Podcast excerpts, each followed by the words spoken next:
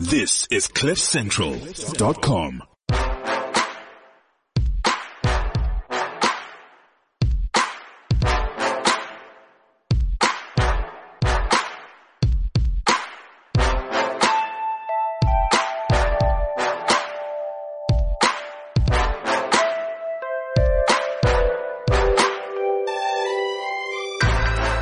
Welcome to the Renegade Report. I'm Jonathan. And uh, Roman was just about to have a sip, but Jesus. A sip. Uh, Well, that's interesting. Have you eaten anything uh, delicious lately? Because our countrymen have. Our countrymen certainly have.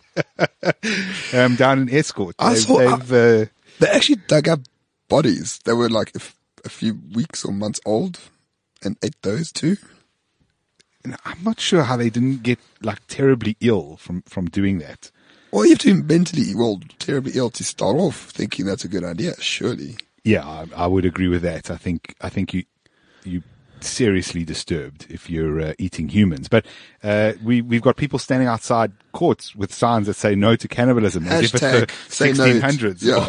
Hashtag say no to cannibalism.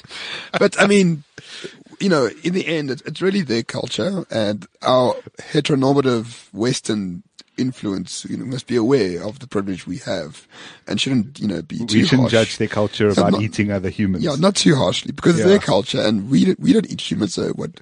we haven't got that lived have? experience. No, we haven't got the lived experience. That's the word I was looking for. or words. Oh man, that's that's some good stuff right there. Just like apparently human meters. So yeah, so it's 2017. The ANC releases a press statement saying cannibalism is no good for you. Don't do it. And you got people outside the court saying hashtag say no to cannibalism. Cannibalism. Yeah, it's it's oh, It's- it's great living in Africa, it's man. mind blowing. If you are one of our international guests and you think you maybe have warped into another universe, no, no, people are eating other people in South Africa. That that's where we are right now. It's it's it's just astonishing. I I cannot believe we are here. I, I just can't. Oh, it's fantastic. do you do you want to introduce our esteemed guests who we haven't yet eaten? Um, Right. No, not yet. That, that- that's for after the show. So our guest today is my, I have to say this publicly, I suppose, my best friend. I have to say that. Like he's someone I know. I think it's only a fair disclosure. He's someone I know. Like he, he, he asked me to be his best man. Like I asked him. We're like, okay, fine. We'll just see each other every few months and Okay, so there's there's a bromance talk that's nonsense. been going on for a long time. Apparently so. But uh, his good. name is Sebastian Chatov. And uh, yeah, we've been friends for what, 12 years? And he was living in the Soviet Union. And that's why he's here. Welcome, Sebastian. Well, thank you for having me here, really. Um, I must say it's very good to be here. Uh, You must not be doing too well if you have me on your show, really, given what illustrious company you had here before. Yeah. I feel a bit awkward in this chair. I mean, I mean, the, the previous 12 guests in front of you, like, couldn't make it or declined or the studio wasn't available. So we had to go for sloppy seconds, but Just, we just we got we got some Russian basically, We're just like out of the woodwork. he's not even a Russian. Well, we're going to get to that. Right. Uh, so, but uh, we're- nevertheless, one who is uh, willing to question the gastronomic habits of cannibals. well, well, I mean, in, in Soviet Union, it was fairly normal in Ukraine in the 30s or so, wasn't it? Well, yes, I mean, there was a famine, and uh, certainly you could buy in the markets uh, various human parts if you wanted to. Well, there are famous photos of people selling like human appendages and heads in, in the market in the Ukraine. And limbs, yes, Yeah. and uh, yes, and people did get eaten. I'm, I'm afraid this is what certain policies can lead to. Well, where were you? Where are you from actually originally? So, uh, originally born in Bulgaria of uh, mixed Polish and uh, Turkish heritage, and uh, grew up in Russia, and uh, went to school there. Um, I still remember Russia when it was a Soviet Union, so my memories go back a bit further than perhaps yours. Well, you're way older than us, so I would hope so. Is he? Is he really? I, I'm, I think I'm, I'm. I'm approaching him. I know his age now. He, I he just look disclosed. youthful because I age well. Damn Europeans. Um, all right. So you lived in essentially communist Russia. Is that a, is that a fair fair statement? you could say that my childhood and my uh, teenage years were certainly spent in that um, sort of, should we say, Eastern Bloc and um, immediately post-Soviet environment. So um, I suppose I have uh, pretty decent recollections of it, and um, pretty decent memories. So, so tell us, tell us some of those recollections. Tell us some of the more disturbing things that you, you recall, and, and oh well, if there were good things, throw them in as well. Well, not, not disturbing. I mean, just give us a historical uh, historical context. Your family was has been there as well, I assume, for a number of years. And uh, what do you remember?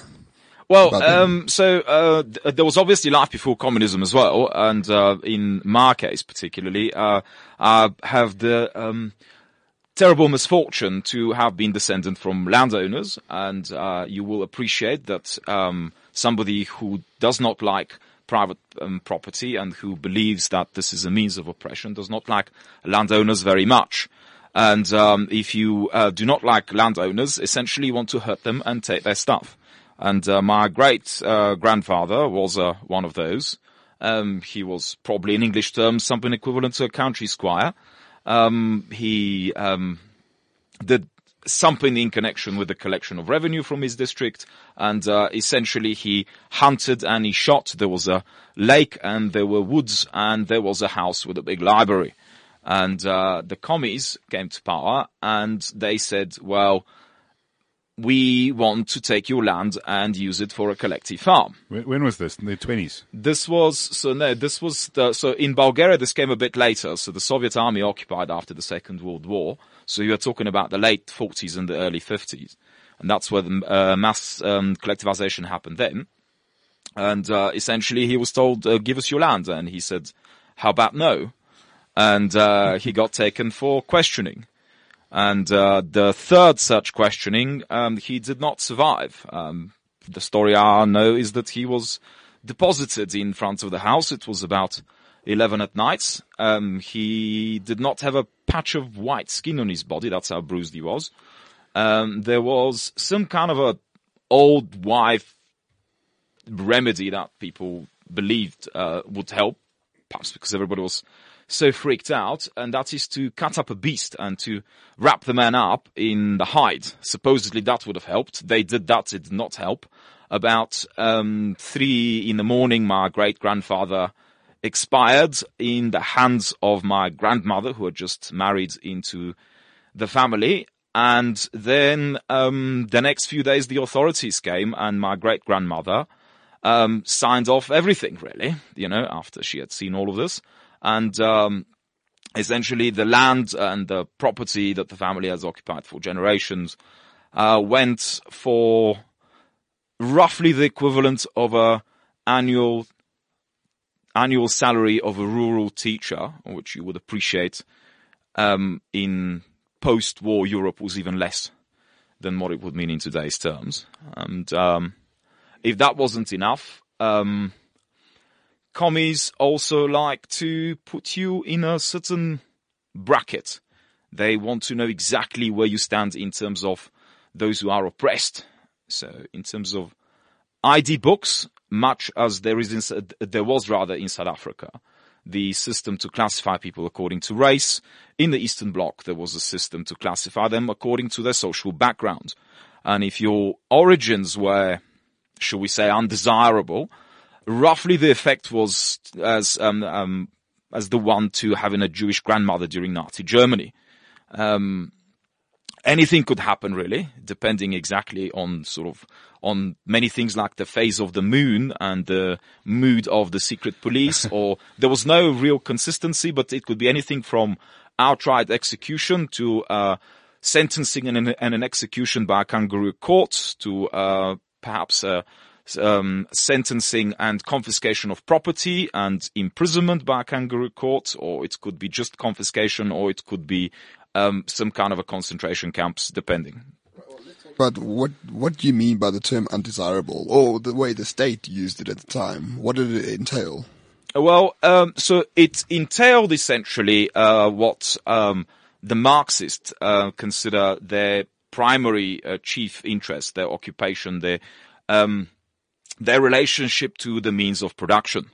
And if you owned any of the means of production, um, for example, because you had a business or because uh, you had a factory or because you owned land, then that was already uh, put you in a class of exploiter. And I think some people could still be convinced that this is a good thing, uh, but uh, the problem is that once you get into the nitty gritty of defining, you know, who exactly is an undesirable, um, the definition gets left to um, party commissars and apparatchiks, and uh, anything could really go because uh, you could be a large landowner, you could be a mid-sized landowner, which in Russia was called the kulak, and uh, he was essentially the equivalent of a yeoman farmer. You know, he had a little bit of land which he cultivated successfully, and he had a small surplus for the market, but he was by no means, you know, an oppressor, and chances are he had his family work for him mostly, and uh, maybe with the occasional laborer hired.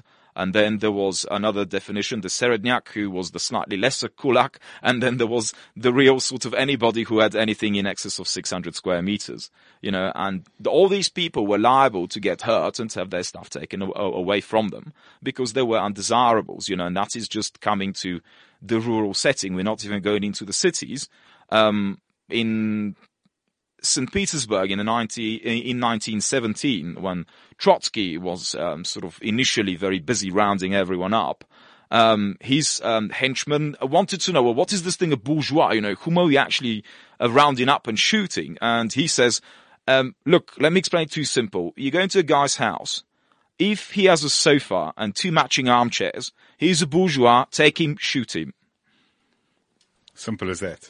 Um, there wasn't, um, uh, although in many ways uh, Marxism is about splitting fine theological hairs, and I do believe that uh, it is in a way a kind of a secular religion. Uh, very often, um, its followers take a much more pragmatic and um, equally basic approach. Well, and and it appears more strident too. I don't know if Marx advocated, you know, violence in overthrowing capitalism. He sort of understood capitalism is necessary in a way. But his followers, the Bolsheviks specifically, created, we had a guest on here last time, Byron McFadden, the commie, mm, the, the, other commie. Yeah. And he said, he was a Marxist. And he says, you know, the problem with, with Marxism is not Marx itself, is that the Bolsheviks appropriated Marxism for themselves. So everyone who wants to be uh, a Marxist in power has to go through what the Bolsheviks implemented first. Except, uh, just to make a point on that is that Marx did talk about a workers' revolution. I don't know how you get a revolution without, uh, uh you know, the assumption that he must have meant a peaceful revolution uh, with no violence is is is is oh, I think very charitable. But, about that, he would want government bureaucrats rounding up people who have Shooting matching, them in the matching lounge suites. Well, uh, this is um, to me. Whenever I hear those explanations, I would feel perhaps roughly the way a rape victim would feel, uh, the way um, a rape apologist would go on about this. Oh, look, it wasn't, uh, uh, it wasn't right, but you know, the actual thing is okay. No, it's not, because if you look at the doctrine, it does foresee a dictatorship of the proletariat. There's no mucking about there. We, with, by the force of arms, we shall seize the means of production and we shall destroy the bourgeois order. And, uh, while we go about it, you know, uh, we are quite committed and we will eliminate all class enemies. And, uh, the class enemy is defined rather broadly as roughly everybody who opposes us. You know, anybody who is not for the revolution is a bit like with George W. Bush. You know, you are against, and therefore, you know, you deserve to be you're back against the wall. And in a system that uh, outwardly says property rights don't exist, uh, you would wonder how you could possibly get there from a system with property rights without violence. Well, this is another idiotic thing about Marxism, yes, uh, but uh, you know, Marxism is full of idiotic things to begin with. You know, uh, one of those is uh, yes, private property. Uh, this is where they like to split a fine theological hair. This, that's one instance. you know, so you are allowed property but you are allowed what they call personal property. Oh yes. You, you, you are not allowed private property because insofar and and property a personal property rather becomes private property when it is used to oppress. So if you own a car and you drive yourself to work um, you are using your personal property. But if you become an uber driver then you are making a profit. And you will appreciate profits are immoral because they are a result of exploitation. But but even in the sense of owning a car, if you if you own a car and the majority don't own a car and you drive yourself to work, are you not being oppressive to those who don't own a car? And then in that example, that suddenly becomes uh, you know not personal property but but private property. Uh, no, because you are not living off the profits of anyone, really, and that's what really matters to Marxists. Uh, in Marxist ideology, the worst possible sin that you could do is make a profit, and the way a profit is defined is rather broad, as anybody who has um, learned anything about the labor theory of value will tell you.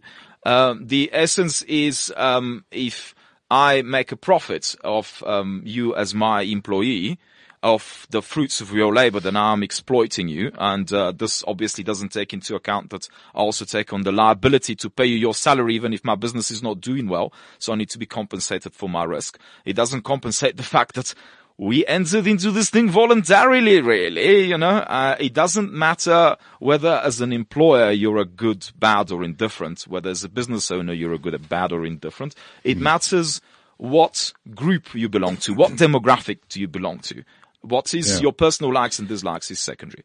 All right, so so you, you've told us about your your grandfather, your great grandfather. Uh, obviously, they then have to surrender land, as as many others do. They uh, are known to be landowners. So, in other words, your grandfather is then in the same class. Uh, your father ends up in the same class, and you end up in the same class. And that means you get treated in a certain way, um, which results in what practically in in, in the society. Well, so um, uh, you see, these things go to stages uh, through stages depending on what happens, uh, or, or rather, the stage at which the communist revolution is in. So initially, the commies have to take over power, and they have to solidify it. So you know that is you know a very insecure period, and this is where you get uh, Lenin, and this is where you get Stalin, and this is where you get those sorts of lovely characters uh, who will take out anyone really who stands in their way. You know, and this is roughly what my grandfather experienced. Not perhaps to the same extent because he wasn't involved that much with things, but, um, he was, for example, forbidden from attending university. He could not complete a degree. That's because, uh, he had essentially what in modern terms would be called privilege. And that uh, landowner privilege was meant to stick with you genetically, and therefore you did not need uh, a university education. We had to put somebody else through it. Uh, he would be discriminated when it comes to employment opportunities. Um, he um, would um, be allowed to have a job as a teacher in a remote rural school. And as soon as he became established, and this is one of the philosophies of communism, is to run you to the ground until you die. So as soon as you become become established at a school, then you get moved to another school because why not? You know, we could still make your life miserable because you privileged, excuse my French, scum is, uh, you, you- you're not entitled to any benefits. You are meant to die like the miserable bugger you are. You know, this this sounds very familiar. Are you still talking about the Soviet Union or South Africa? I can't tell the difference sometimes. Well, look, and, and, and to me, this is the eeriest thing really sometimes living in this country, okay? So, uh, you know, this is a democracy which has a communist party in power. Uh, uh, as a Yes. communist party that wants to contest elections. Its minister of trade is a Marxist academic who hasn't created a single ounce of wealth in his life, but he has written lots of Marxist articles probably, you know, and that's what they do. Um, it is very eerie when there is uh, this presumption of guilt based on belonging to a certain class. Like you fellas are white, heterosexual, I hope males. Well, Well, half white. bo- that that is true. That is Are true. Jews white? I don't know. Uh, well, I don't know. We're an ethnicity. and uh, essentially you have a privilege, you know, which uh, um, essentially is um, uh, how to say it. Um, It's a set of advantages that society has bequeathed to us. uh, yes, and it we is happen to be born this it way. is genetic, and it is your um, in Christian terms your original sin. You know, this is something you were born with, and this, Right. Yeah, this you is can't get rid can- of it. You cannot expiate possibly. Children will have it. Yes, yes, yes. It is passed on by gener- uh, sort of through generation, and this is essentially wha- how it works as well under um, any other crude form of collectivism. I mean, we have seen it with uh, Nazi Germany, we have seen it with South Africa, with apartheid South Africa, we have seen it with the communist uh, Eastern Bloc, and elsewhere. You know, we still see it uh, in places like North Korea. So being here today is is rather eerie when I hear debates on privilege. This is essentially taken out from the party propagandist's uh, notebook. Really, this is uh, this is instruction manual for in the best KGB tradition. And then I think, but who trained these guys who are now in power? And I was like, well, he's the KGB. No, that's true. I mean, we tend to forget that, of course. We just see very badly dressed, uh, fat people in parliament, but they all who sleep often. You're talking uh, about Rob Davies. During now. yes, uh, there was a, a beautiful photo of him and the French Minister of Industry. I don't know if you ever seen Yes, this. I, I- I did. Super, superb. Commies have no fashion sense, I can assure you. No, no, not in the slightest. Um, but yeah, but they were all KGB trained. Um, yeah, This- I'm noticing a lot of similarities, Sebastian. A- Uh, a, it lot is- more than It is one would rather disturbing. So when I hear revolutionary talk, when I hear the talk about the revolution, it makes me um, very anxious for South Africa because to me South Africa is a wonderful country full of wonderful people. Uh, however, it seems to have a terrible penchant, what the French would call, for sticking to dated and discredited ideologies when the rest of the world was abandoning racial segregation in the 50s and the 60s, South Africa ratcheted it, uh, ratcheted it so up. When the rest of the world abandoned uh, Marxist Leninist dogma uh, and uh, the whole anti-bourgeois pro-revolution talk, this is now you have ministers in government. You know, you have uh, um, leaders of parties. You have presidents speaking that language, and it makes me wonder. Well, how do, do you not experience a monstrous cognitive dissonance in your mind? Because essentially you are saying that, uh, uh, your kind of collectivism was worse and my kind of collectivism is better. I often have these discussions with unreconstructed Marxists who are, Yeah. are typically elderly white people and they say, well, Marxism was our way to oppose apartheid. And I was like, but if you want to oppose theft, do you really unleash mass murderers or do you create a system that deals competently with rape as it does with theft or with murder? Right. And, and another argument a lot of these people make is that no, it, if there were other people in charge at the time, it would have been a different Yeah. system entirely. This is my bloody worst. And Jordan Peterson has this wonderful clip. He was in Harvard and he says that the complete arrogance of that statement is astounding because believe it or not, if we were, okay, maybe not you would, maybe not you either actually, Sebastian, but if we were in, um, 1930 Germany, we would probably be Nazi prison guards.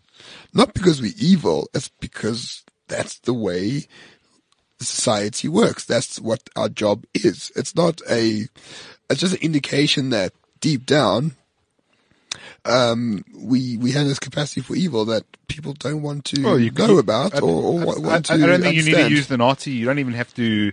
Uh, it doesn't have to Goodwin Godwin's law. Um, you can just use South African examples today. If you are an accountant and you work for KPMG and they're doing business for the Guptas, and your job is to go to KPMG and do your job, and you happen to come across some papers for the Guptas, you carry on doing your job. Most people don't go, Really? Fuck this shit, I quit. They don't go. thought. They don't go to like Daily Maverick. Run Jenny, come. Let's buy your coffee. Do you know all this stuff? Really? So People so- just do the job. Unbelievable. no, but it's it's it's it's absolutely true. I want to just d- uh, sort of pick your brain a little bit because you often hear things like, "Well, yes, there was bad stuff that happened in the Soviet Union and in sort of those communist Marxist uh, countries uh, under Stalin, and yes, Stalin was bad in many ways, but But okay, that was and then and then Stalinism, and then not communism. Well, yes, of course, real communism has never been tried. Real Stalin, real uh, socialism has never been tried. All that's all that nonsense. Um, but th- there will be other examples pointed to. So they'll say things like, the Soviet Union was a really strong state, uh, you know, and it stood up to the United States, for example, which And is which the is literacy rate was really high. and the literacy rate was high, and and healthcare, for example, you know, uh, people will point to Cuba these days. You know, Cuba's uh, uh, also one of the last bastions of communism in the in the world. They'll point to it and go, well, healthcare is really great there, um, and by certain markers, healthcare is great. Uh, those markers, of course, are, are very skewed for for for what you're looking for. But um, schooling, as an example, people will go, well, you know, uh, a lot of great scientists came out of uh, Russia uh, in in in the 60s, 70s. Um, and so it couldn't have been all bad. Uh, and so, you know, if we're just taking away the police who shot people, uh, kind of, it, it's actually the way to go. I have been privy to these arguments, you see, and my point with them has been, um, well, firstly, there is no denying things like, um, um, it was called the liquidation of illiteracy, achieving a very high literacy rate, uh, achieving, um, free, uh, primary, secondary, and in most instances, tertiary education. Uh, this was uh, one of the advantages. Well, it is subject to the caveat that um, a lot of this came with indoctrination, because if you have to teach children the alphabet and um, the um, first year at school primers, uh, grade ones, learn um, to construct sentences along the lines of uh, the Soviet constitution is the most just constitution, and uh, the Bulgarian Communist Party is the best friend to the Soviet Communist Party. You kind of get an idea. A second caveat is that commies do not tolerate intellectual competition, as you will have probably experienced with the more radical left uh, left wingers that you would have interviewed by now. So, uh, so they have absolutely no problem with uh, censoring. So things uh, like Nietzsche would be banned uh, because he was critical of socialism way back in the 19th century. People like Freud would be banned because that's bourgeois science. You know, who needs that? Uh, things like um, Friedrich Hayek, the famous Austrian economist, would be like. And uh, what happens is that, uh, sure, you have perhaps very competent engineers, uh, you have perhaps uh, excellent mathematicians, but uh, one day when the whole system tumbles down, do you have somebody who can run an economy? And this is where you need to ask yourself the question: Why do these people? Why did um, Russia, for example, go through such horrible economic uh, reforms in the 90s? Well, because very few people had access to that knowledge. I, I thought it was the sanctions. I've been Uh, reading the wrong history books, man. Oh, right, of course, yes. I mean, uh, No, another ex- another excuse given. The, the parallels by are just apologists. astonishing because. But sorry, just Yeah. before you go, one, I was sorry, I want to make a point. There's a guy called Yuri Maltsev, Yeah. whom you, whom we know, Sebastian. I don't know if you know him. He was uh, Gorbachev's third Oh, economic yes, yes, advisor. yes. I do. Right. yeah. And I don't know if I told the story before, but anyway, he, he, uh, what do you call it? Absconded, escaped. Uh, de- jumped ship. He de- defe- defected. defected to Sweden. And he sat down with Colin Powell in 1988 or 89 or somewhere around there. And Colin Powell says, listen, Yuri, the experts in uh, America are saying the Soviet economy is roughly between 60 and 70% of the US one. And Yuri says, no, it's between 6 and 7%. And Colin Powell says, no, no, but it must be, you know, between the two. He says, yes, it is between 6 and 7%. So even, so, I mean, even the, the Americans were like besotted with the propaganda that this, the Soviet Union is like this great, powerful nation. I have heard this as well in the early 90s. Uh, the Soviet Union uh, had uh, roughly the GDP of the Netherlands, and uh, it is it is a problem of measuring it though, and this because communism does not measure the gross domestic pro- uh, product. It it has different economic metrics, and they're very difficult to translate. But it kind of gives you an idea, you know, when it comes again to education and to all these technological advances that people like to bring up. Well, yes, who won the Second World War? And whose equi- wh- which country's advanced equipment did we manage to nick to rebuild an industry? You know, if Hitler has a rocket program, but Stalin doesn't, and then a few years later, suddenly the Soviet Union are the first people to send a man to space, does that not get you to, uh, to ask at least some questions. You know, did all of this arise out of nowhere? You know, or Well, for- exactly the same thing applies to the Americans. Uh, the Americans Indeed, yes. uh, build jet planes essentially Mm. off the backs of German scientists. Very much so. That's how it was. So all these advances, uh, you know, are very difficult uh, to measure. The second thing that I could say, yes, in terms of, um, for example, healthcare, there was a lot of advancement. Uh, I believe it is called uh, primary and preventative um, healthcare, and those were very advanced. Uh, you know, um, very early, um, perhaps in the 40s or 50s, things like malaria and tuberculosis were. Um, essentially eliminated. You know, it came to me as a big shocker that, um, you know, in South Africa, as a fairly advanced society, people were still dying of malaria. Uh, but uh, that was something that was removed way back. Hey, we, we eat people here. Just be careful what you say about us. And I will question your gastronomic habits. We're not even from here. Well, I'm not. Oh, now that we're eating people, you're not from here.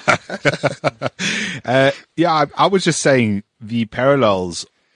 You, you keep inadvertently drawing parallels between uh, essentially the Soviet Union, sort of 50 years back, uh, and and modern day because the same thing as you were talking about education and you were saying, look, there was education, but it was, it was commie education and, and you didn't, you had to toe that line. So you could become an engineer, but you'd have to be an engineer that believed in communism still as a, as a, as a base principle.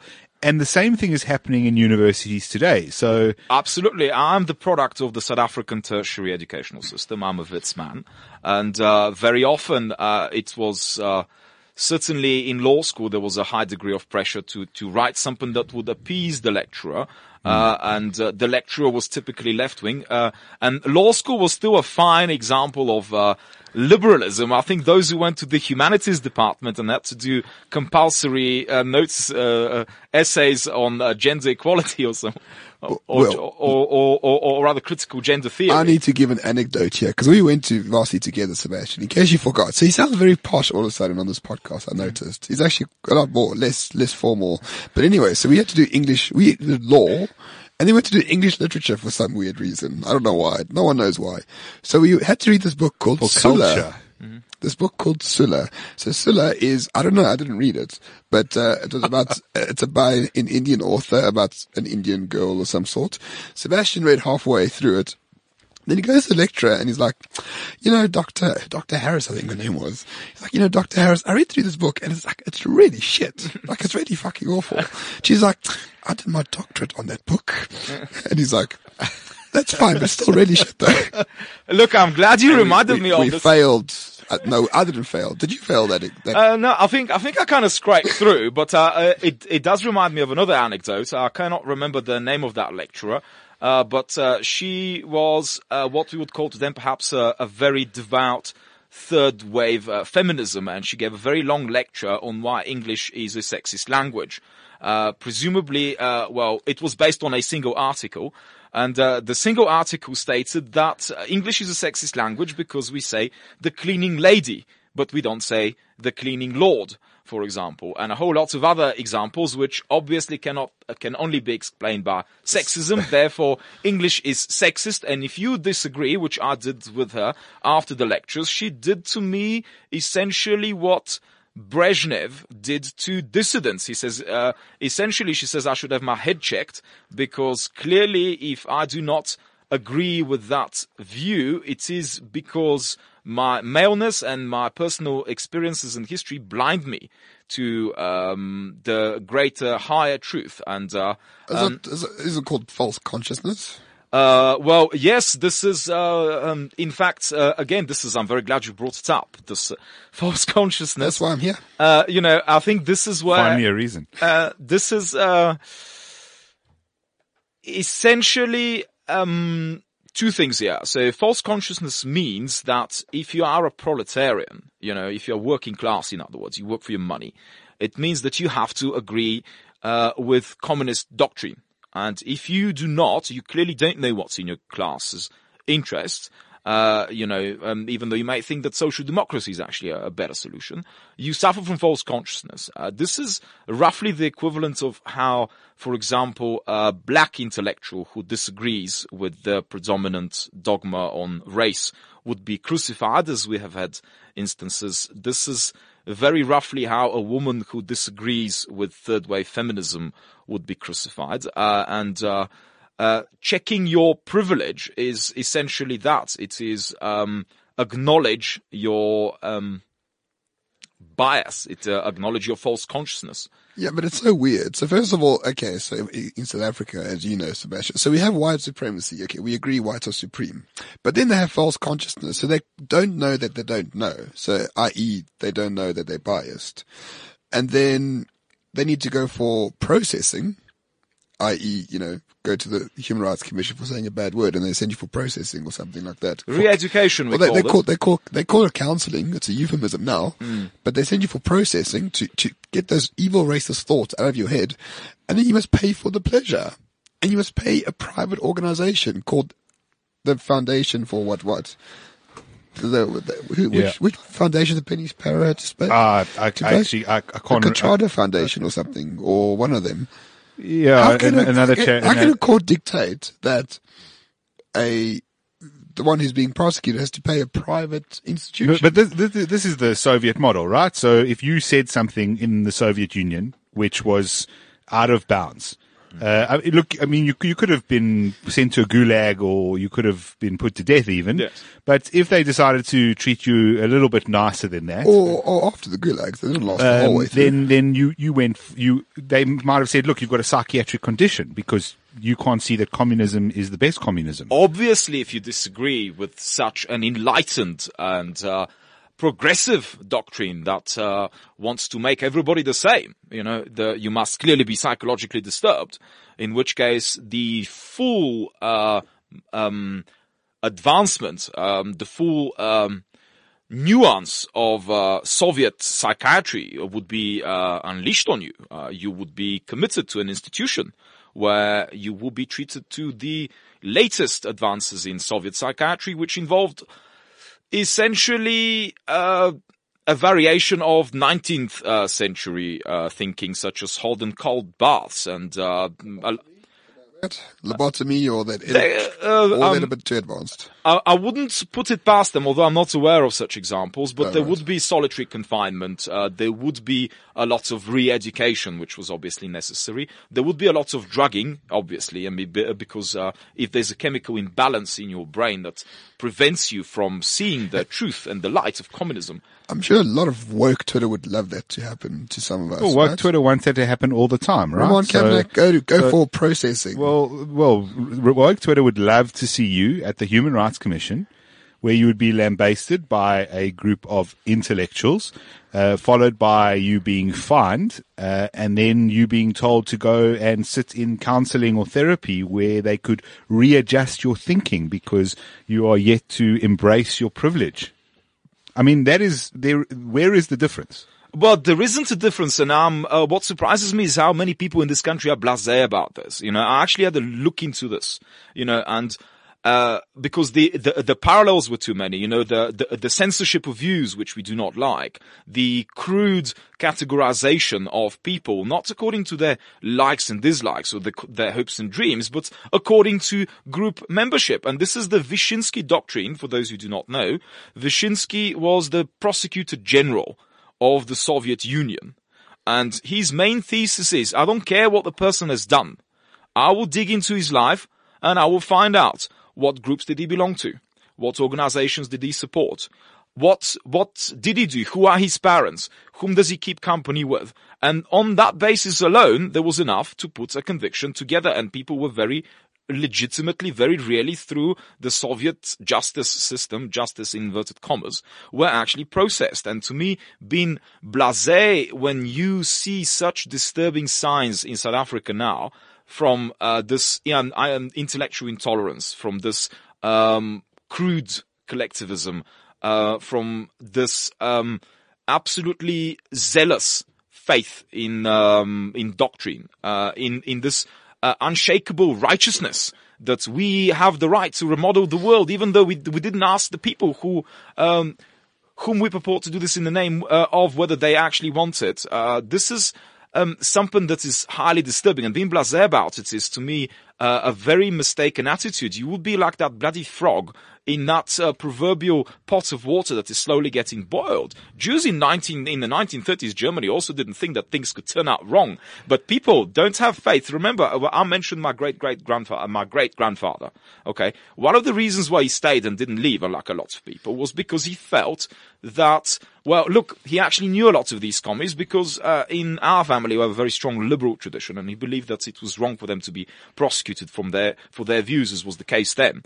And he, because he had certain administrative powers, issued them with certain paperwork that, for example, allowed them to leave the country. So a lot of them went into exile, and he thought, well, I, I, I know these chaps, okay, I've done them some favors, and anyway, they can't be that bad, surely.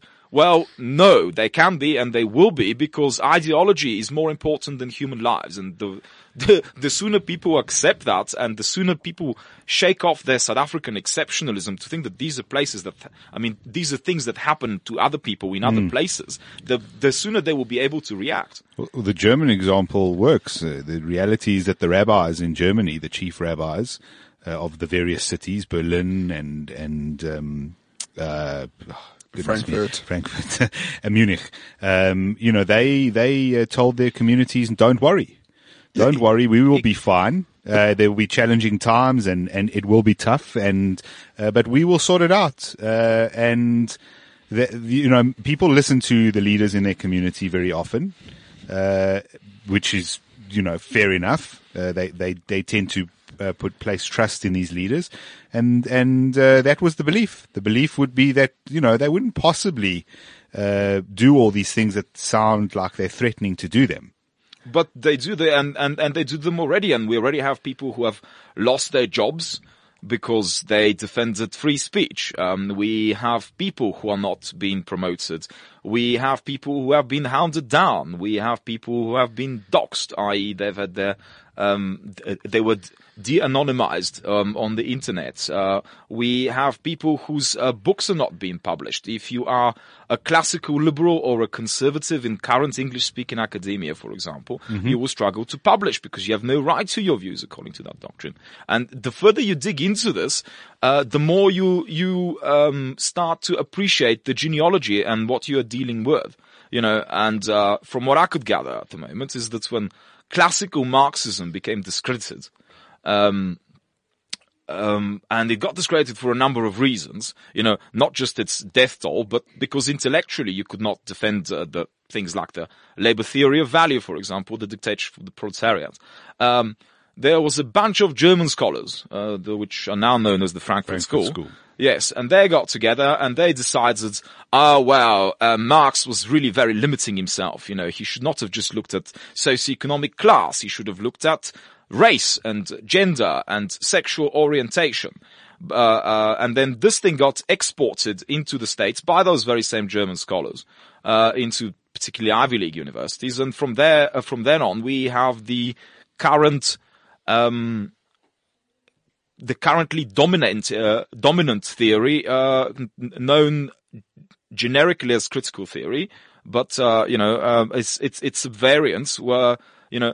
Critical race or critical gender theory, but the analysis is the same. Much as the bourgeoisie, by definition, oppresses the proletariat, men by definition oppress uh, uh, women, and uh, heterosexual by definition oppress homosexuals. So we should be know we should know what we are dealing with. To me, the most surprising thing is when I had a, a highly intelligent woman like um, Helen Zille on your show, and I listened to that podcast.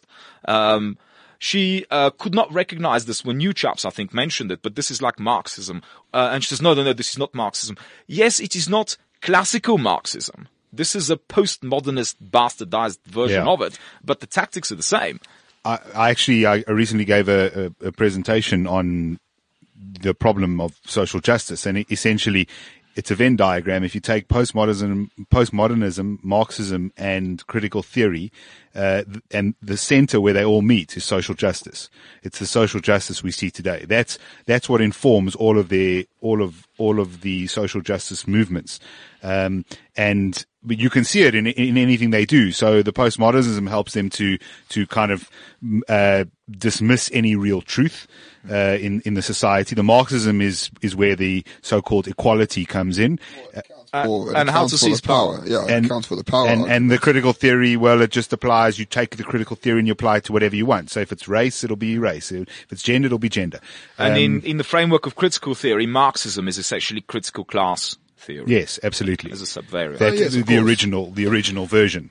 Right. I mean, because what what the Frankfurt School found was that uh, when Marx said, you know, uh, pull down, not pull down, uh, you know, put down your your your instruments of of oppression, i.e., your your your rakes and your factory tools and whatever, and and don't worry too much about your country. All the, the all the people that he said that to somehow rose up and went to fight for their country in World War One. So the Frankfurt School said, well, why is that? And I said, ah, because people don't understand economics. So we need to make it personal. The, the personal must be political. That's where it came from. And all these people, Adorno, uh, Grams, was it. Gramsci? Or, uh, I can't remember what the names are. But they were all, like, weirdly enough, Talking about Frankfurt School. yeah, yeah. they're all sons of rich Jewish businessmen. Well, the reason All they went, them. the reason That's they went to the United, Right. yeah, the reason they went to the United States. So what happened was in early 30s Germany, um, they were felt that they would be under threat Well, sure. as Well, they Jews. would, yes. um, and so they moved the Frankfurt School to Columbia University in the United States. Um, and and following the war, they went back to Germany, but by then they had basically set up in the uh, social science. I use that term very loosely, but in the social science we call department, it lady sciences. Social disciplines. Okay, that's yeah. an official complaint, Roman. uh, um, uh, they'd set up in the social sciences by then in Columbia and Yale, pretty much across the East Coast. Um, and they spent the next 40 to 60 years uh, just infiltrating every part of the university. And now that's why you may not step onto certain campuses in the United States if you don't think correctly. And look, I mean, you speak about Wits. Wits has been uh, long. Uh, there's a long-standing joke about Wits being Moscow on the hill, um, because it has always kind of leaned towards communism uh, and Marxism. Well, look, this is uh, again, and it touches on something that you mentioned earlier. Uh, you know, the the massive benefits of uh, of communism. These are always propounded by, uh, or expounded rather, by uh, people who never had to live under it. You know, and obviously, I did not. I've had this discussion as well. I did not live under the right kind of communism. Apparently, somehow, no bloody country ever got that thing wrong. How can that be? Well, yes, no, it was the wrong people in charge, and this is to me the bloody obnoxiousness and the smug criminality of these types. Because essentially, what you're trying to say is that if you had unlimited state power, the ability to hurt people and take their stuff, uh, if you were absolutely unaccountable to anyone or anything, really, then you would have done it differently. While you had an ideology that empowers you to do it. Somehow, I should have greater faith in you.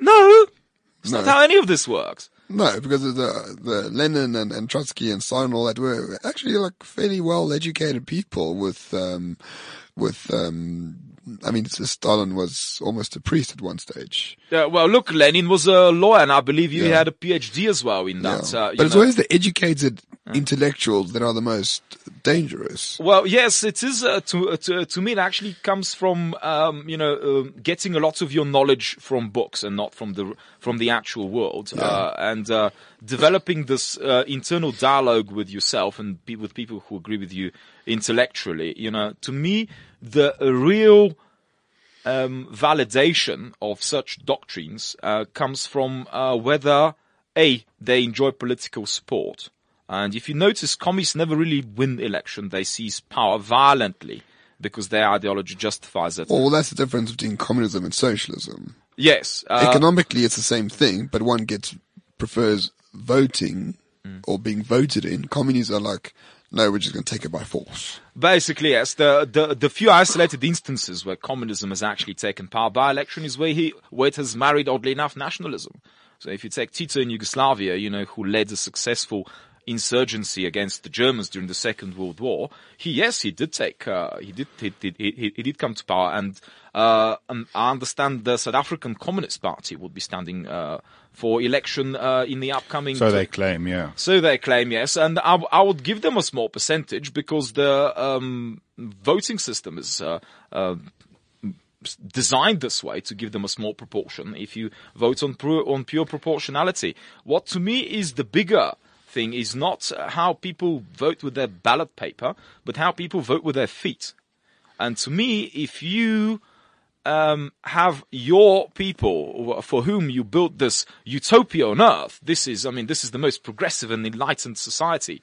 Uh, they don't want to have any of it and they look at the first opportunity to exit it. And in fact, you have to close your borders and uh, if they decide to cross them, you shoot them. And if they want to leave them lawfully, they have to get from their government a thing called an exit visa, which you may not have heard. But if you wanted to go to Israel, for example, from the Soviet Union, you didn't just need Israeli visa to go there. You had to, you needed a Soviet exit visa. Your own government had to permit you to leave the country. Why, if it is such a excellent, this is, this is such a paradise, you know, why do you need to keep people locked in? People are most honest when they vote with their feet. And, uh, apart from a few absolutely misguided, uh, uh, lefties who by the way, didn't stay long, like Lee Harvey Oswald, the guy who shot JFK. You know, he lived in the Soviet Union for a long time. He had a very good deal cut out for him, where he earned about four times the salary of the annual worker, which or of the of the Soviet worker, even though it was considerably less than what he was making in the U.S.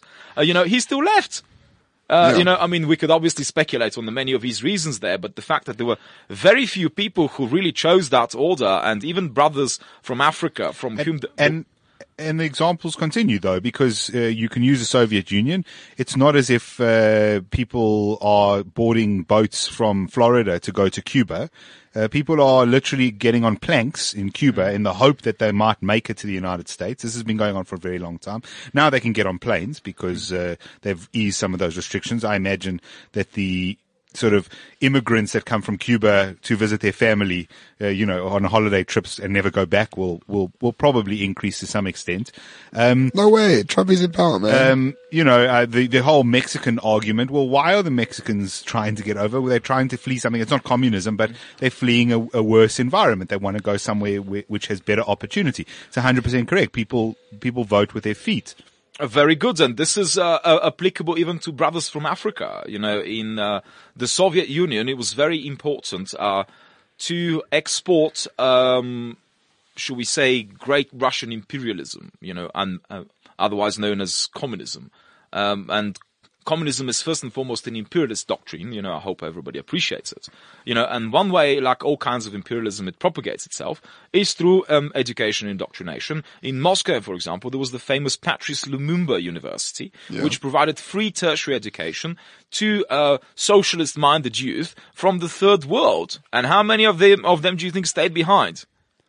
Very bloody few. Let's just say Russia doesn't have a large black population um, uh, ask yourself why that is. Why would somebody prefer to become educated in this works paradise and come back to live in Congo. Africa where there's malaria uh, and uh, perhaps a bit of civil war and uh, perhaps a bit of uh, you know failing systems everywhere? Really, uh, well, because it's nevertheless better to get paid in dollars.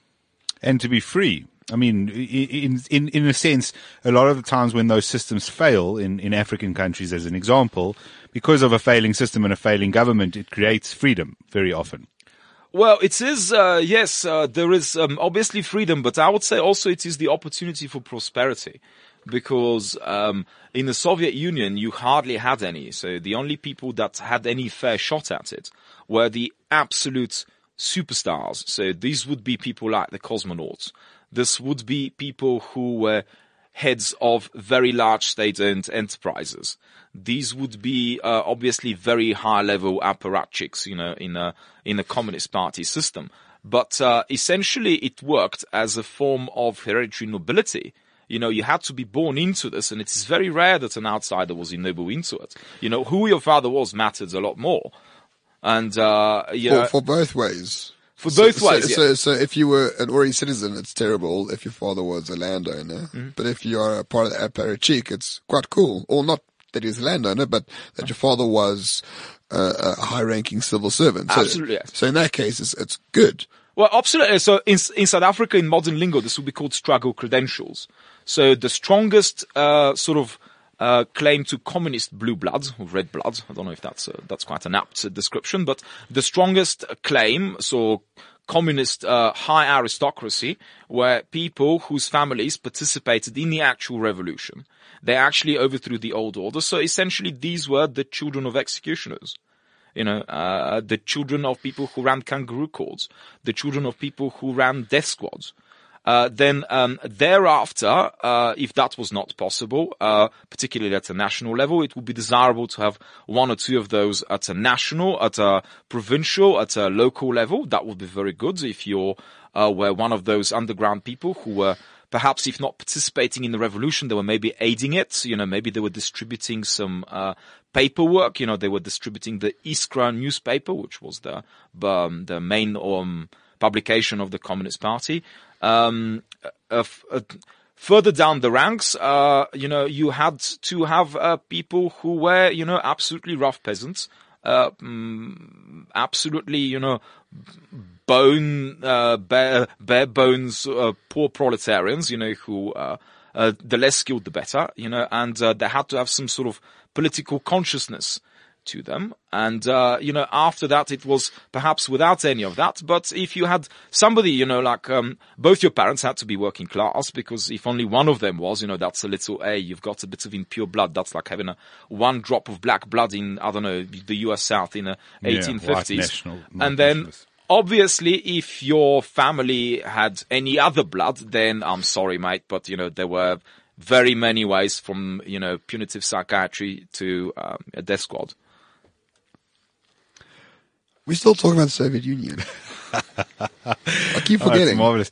I see a lot of there- parallels. who do you think is going to win this? Uh, Because I, I kind of, I get the sense that, you know, at the end of the last century, if you'd gone to someone and gone, who won this century? You know, did the, did kind of capitalism, democracy, those sort of tenets win? And most people would have, would have said agreed absolutely. By then, it was 10 years, about 10 years earlier, the, the, uh, the, uh, uh, um, Berlin Wall had come down. Uh, the Soviet Union was uh, basically in pieces. Many of those pieces now uh, allying with states like America uh, and the other sort of allies. Um, you, you would have said that, you know, communism, Marxism, socialism was on its way out. Yes, there were still some uh, parts of the world that were a bit backwards, but really within the next couple of decades, those would probably disappear. And our side, uh, you know, I take it as my side because that's the side I'd like to see be victorious, at least in some respect, um, had, had, had, had won.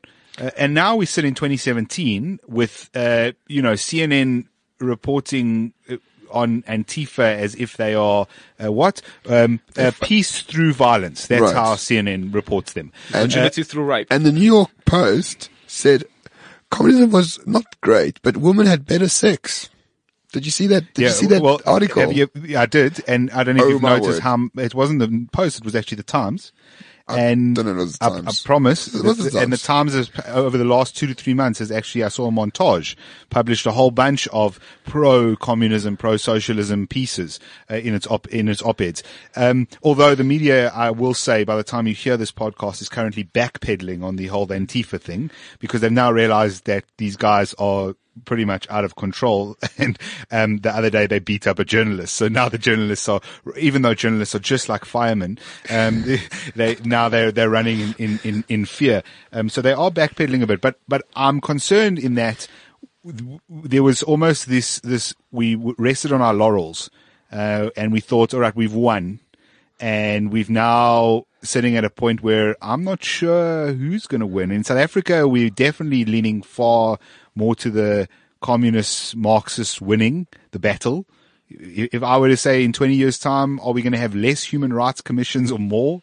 Well, look, this is to me what makes me absolutely livid and exceptionally worried because I have seen two countries, Bulgaria and Russia, go down to communism. You know, and now the third country that I move in, you know, I I must be carrying some form of very bad luck. I agree with you. The 90s were full of optimism. You know, I mean, I remember I read Francis Fukuyama, you know, and he said something to that effect. You know, yes, liberal democracy won the day. We believe in uh, social and in economic freedom. You know, the biggest, strongest ideology that opposed it has now, uh, you know, gone. It's gone with the wind, and it was an uh, era for incredible optimism when the um, Berlin Wall fell down. You know, and I was there. I was uh, in my preteens when I was watching that. Uh, um, television, live television, when they were uh, sh- showing those East Germans with massive hammers hammering that wall down, and I felt a massive sense of cathartic relief, you know, and I could see, I could, up until today, when I watch the video on YouTube, it gives me goosebumps because I can relate to how these people felt And what it meant. and what it meant. And I would presume the mood would have been quite ju- jubilant in South Africa as well, because I mean, apartheid fell because there was no more commie support for it. You know, um, oh, is that not official doctrine? Uh, did you did you think did you think it No, was I'm- something I'm, else? I'm, not, I'm, I'm, I'm okay with that. No, apartheid fell because the West did not need us as a bulwark against commies anymore. Well, we weren't strategic because once the Soviet Union fell, Angola fell, and all these other places fell, and you know, You could what's the point of funding South Africa now? you could say that it was a proxy fight for other people, Yeah, uh, sure. uh, essentially. But the people of South Africa benefited from it, and it must have been a fairly joyous mood here. I wasn't here in 93, 94, uh, but uh, you know, most people would have certainly felt optimistic about, hey, look, finally we will have a liberal constitution. Hmm. Finally, we will have uh, economic prosperity. We're gonna have McDonald's. We're gonna have Playboy. I mean, imagine that. I you know? can tell you people were very excited about McDonald's. I- Yes. I, was, I was around for the first McDonald's. I can still see it how they uh, become excited about Burger King. And yes, I agree with you. Uh, and uh, I think uh, your analysis about people resting on their laurels was not entirely incorrect. There was a sense of complacency, and I still see it here in South Africa as well. People still think, "Oh well, uh, this it can't be that bad." I think to me also there was a strategic error uh, because when we defeated uh, right wing extremism, shall we call it, in the form of Nazism. We had the Nuremberg trials. We roasted these guys over the coals. We had the Universal Declaration of Human Rights. We had a whole lot of other lovely goodies, you know, that we thought, you know, this, this thing is now banished forever. You know, we, we, we banned Mein Kampf, uh, because we thought, you know what, even with freedom of expression, this is not something that we want. You know, we banned, uh, uh, particularly the Germans did, you know, the, the wearing of Nazi regalia and the like. But was there a similar process when it came to Marxist-Leninism? Well, no, there wasn't. You know, did we, Because it, imploded. It wasn't defeated. It just imploded by itself. Well- but that's a, that's a point I made uh, two weeks, two podcasts ago. Nazism is always seen as worse because it was only tried once.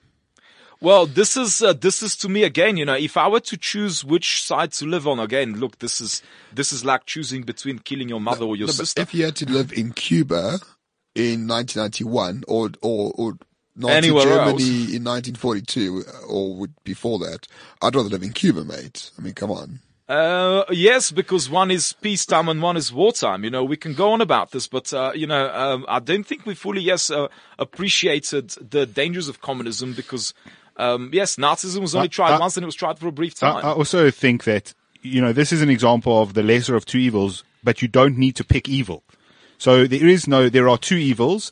Maybe you can make the argument, as Roman has made, that communism is the lesser of the evil in compared to Nazism. Oh no, that's not my argument at all. That's what other people's arguments are, and I'm giving you Mm. Even- reasons even- why they have that argument. Yeah, fine. So even if that is the argument, the bottom line is you've got other options which aren't evil, and therefore you don't have to pick any of the evils. So it doesn't actually matter. We get rid of Nazism, we get rid of communism and Do you actually hang out with people? What do you mean? Do you assume they make good choices, Rational choices. like well-developed thinking, critical analysis Yeah. of their decisions? Yeah. Look, the death toll certainly of communism was a lot higher, and I think uh, people don't like when that argument uh, comes No, up. You know, but we did Yeah. mention cannibalism, and perhaps listeners might want to know this is the famine that uh, happened in the Ukraine, which you will appreciate is one of the most fertile soils in the world. It was uh, Russia's granary. It was the main agricultural region. You know, after collectivization policies, the type that killed my great grandfather, essentially there was nobody to plow the land. There was nobody to, to plow the field. There was nobody to breed the animals. And depending on who does the counting, but six, seven, eight million people died. They died of starvation. And, uh, it, it takes a special kind of twisted mind to defend a system that brings that about. Uh, you know, and we are not counting, you know, everybody who was rounding up for opposing uh, collectivization. I believe Stalin told Churchill does the, that about 10 million peasants have been dealt with. We're not counting the dead in uh, the civil war that followed the revolution. We're not counting the gulags. We're not counting the cultural revolution in China Mm. because who cares about China, right? There's too many of them, you know. Well, what's 50 million, you know, when you've got over a Yeah, billion? Where right? they also ate each other, by the way. They uh, in China under um, uh, you know the, the the Great Leap Forward. Um, they cannibalism was also practiced, and there were uh, children sold sold as as meat. uh, uh, I've heard horror stories. The yes. reference for that is, is Noam Chomsky, so I'm not even using a right wing reference. So, yeah, it's, uh, it's, it's, it's, the, the, I recently heard it said that, um, the, as bad as Nazism was and the Holocaust, obviously it's a rounding error on the number of people killed in, by, by communism. So you can make the debate, but as I say, for me, it's just going, they're both bad, uh, and we don't have to choose either. Oh, this is this is again, you know, to me the the the, the most striking thing. You know, people became Marxism, uh, Marxists rather. They became left wing radicals because they wanted to fight right wing radicals. But why do you want either? You know, why not? Uh, why not opt for something that is neither and that is more individualist and that seeks to promote the individual? Because people are fucking stupid. Don't Uh, explain this to both of you. Yes. I, I like your hardened cynicism. You know what? You- You, can just get out of the podcast now because otherwise there's no point. Well, Right? no, I mean, I mean, the basic premise is, uh, if you think that your ideas are more important than people, you're a bastard. And Basically, you yes. would kill millions of people just for your ideas to come to fruition or attempt for them to come to fruition.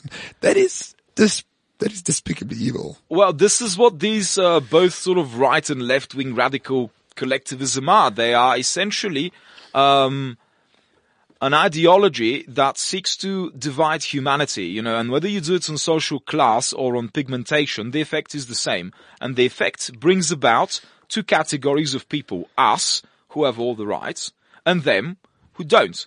And we, by virtue of um, a semi-holy book, uh, or some sort of scripture, or the demands of history, or the demands of racial purity, have the right to hurt them and to take their stuff, which was the entirely the whole point of the exercise. If you remember um, Aesop, you know, the great uh, um, Greek um, fable teller, you know, I'm not sure if I pronounce his name Yeah, Aesop. uh, correctly in English. Uh, he had a very um, similar fable about the lamb and the wolf. And the lamb was saying, what is my sin? And the wolf said, well, your sin is actually that I want to eat you. Quite. Sh- should we end it there? Because, well, I I think we've spoken about eating each other quite a bit. So, uh, yes, may as well. I mean, the parallels are, are, are there. It's uh, very interesting to note. I mean, we, we sort of knew, but hopefully our listeners will will sort of understand. The parallels are frightening, if I could uh, reiterate this again. This uh, um, secular monotheism that has um, taken on, that uh, um, tolerates no dissent, that tolerates no disagreement, that is uh, ready and willing and able to um, confront and to uh, assault uh, those who disagree with it uh, is a very dangerous ideology indeed. And uh, in whatever guise or variation it comes, be it as a anti-fascism uh, ideology, be it as a uh, plight for equality, uh, we as human beings need to apply our judgment very carefully because if we don't learn from history, we're bound to repeat it. Sebastian, thank you for coming. It's Really pleasure. appreciate it. Good to have you, my mate. It's nice to have someone who isn't only against the ideology, but has actually experienced what it's like to live under We it. invited someone who had a lived experience. There you go. There's your lived experience. How postmodern of us.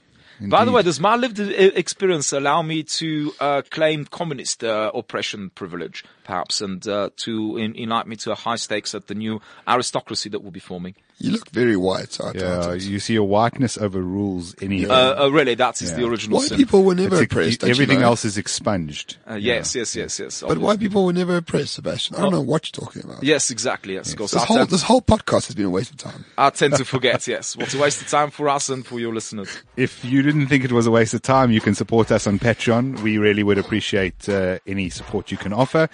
Um, we are building up to try do some great things. We've already had uh, a, an awesome event with Frans Cronje. We'll be having further events in the future. uh, and uh, increasing some content as we as we build up.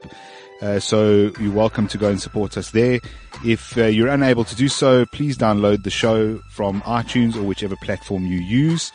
And you can find us on Twitter at Renegade underscore report, on Facebook, the Renegade Report group, and also the Renegade Report page. On the group, we have good discussions with people like Sebastian uh, about uh, all of these topics and anything you really want to discuss. Um, there's some great stuff happening there. Thank you so much for listening. Catch you next time. Cheers.